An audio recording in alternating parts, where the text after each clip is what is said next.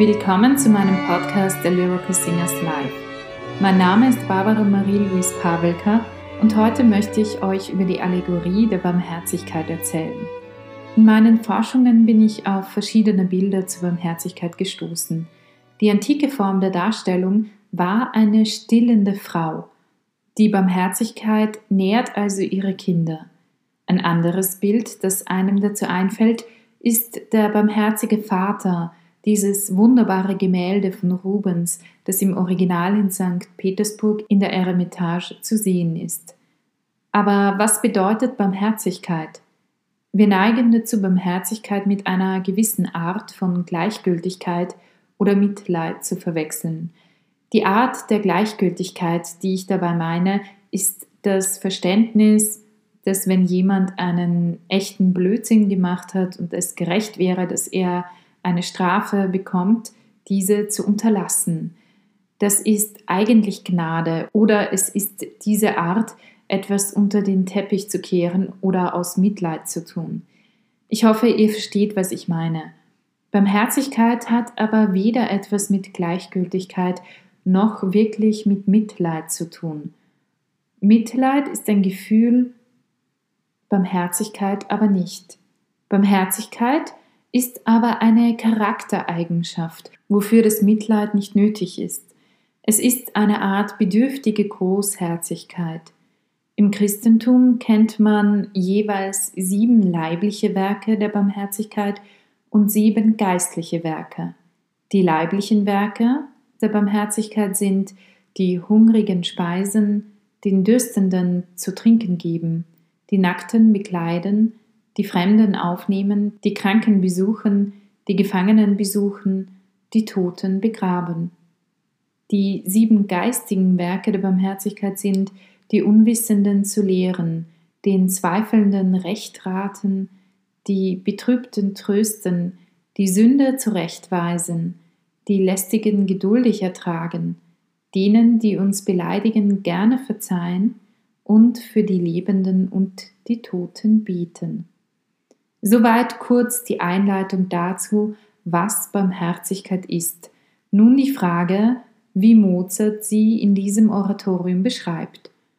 Wir wissen mittlerweile, dass Barmherzigkeit und Gerechtigkeit Schwestern sind.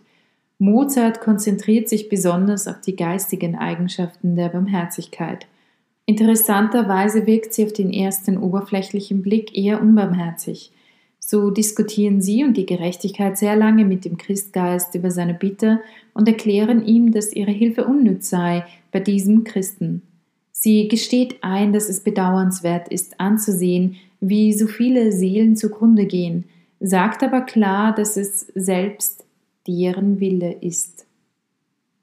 So sagt sie, das erste, größte, ja das wichtigste Gebot aus ganzer Seele, aus Herz und Kräften zu lieben ihren Herrn und Gott, scheint ihrem trägen Sinn gleich eine Last zu sein, und ebenso sie lieben die Unwissenheit der Lehre ihres Heils und ihrer Schuldigkeit. Damit stellt sie klar, dass sie ihnen nicht helfen kann, wenn sie selbst nicht bereit sind zuzuhören. In ihrer Arie beschreibt sie mit einem sehr eindrucksvollen Bild den Zustand der Seelen.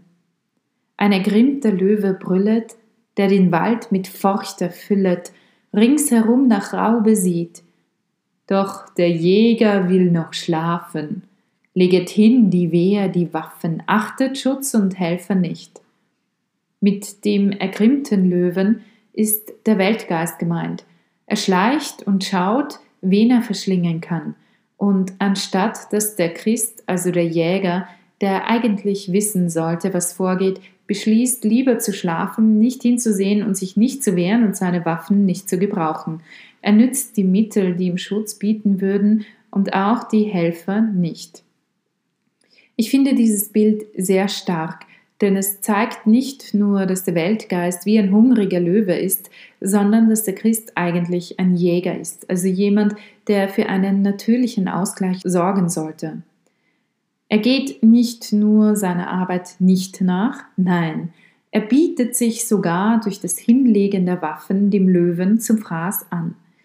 Im weiteren Dialog zwischen Christgeist, Gerechtigkeit und Barmherzigkeit stellt Barmherzigkeit klar, dass es genügend Lehrer gibt, die ihnen die Worte und die Wahrheit sagen, sie aber nicht hören wollen. Sie willigt aber ein, ein letztes Mittel zu finden.